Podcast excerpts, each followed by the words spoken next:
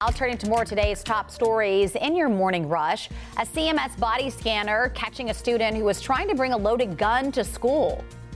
Good morning. I'm Tradisha Woodard. An 18 year old student is now facing gun possession charges after a loaded weapon was found on CMS campus at Phillip O. Berry Academy yesterday.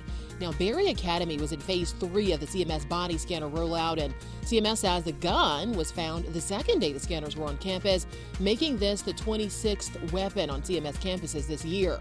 The district says there has been no other reports of weapons detected with the body scanners at other CMS high schools. They're finishing off phase three of the rollout, bringing body scanners to 20 schools. Today, CMS leaders will meet with state officials to discuss their legislative goals for the district. The Board of Education will meet with members of the North Carolina General Assembly. It comes before the State House and Senate is set to convene in Raleigh tomorrow. Today's meeting starts at noon. The Huntersville community coming together to remember former Mayor Jill Swain. Friends gathered to honor her life of public service last night. Swain was mayor from 2007 to 2015 and was a commissioner before that. Another former mayor, Kim Phillips, shared how she'll remember Swain.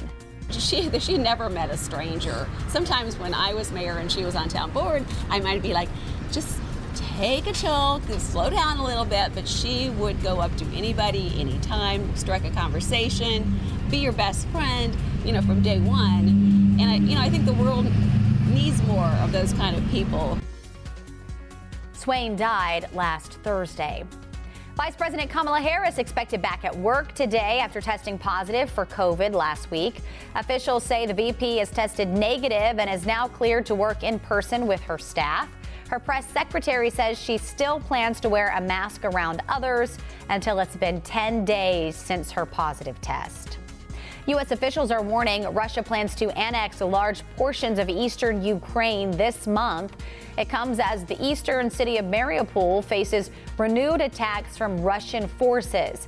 If Russia claimed Ukrainian territory, the changes would not be recognized by the U.S. or its allies. And that's it for your morning rush.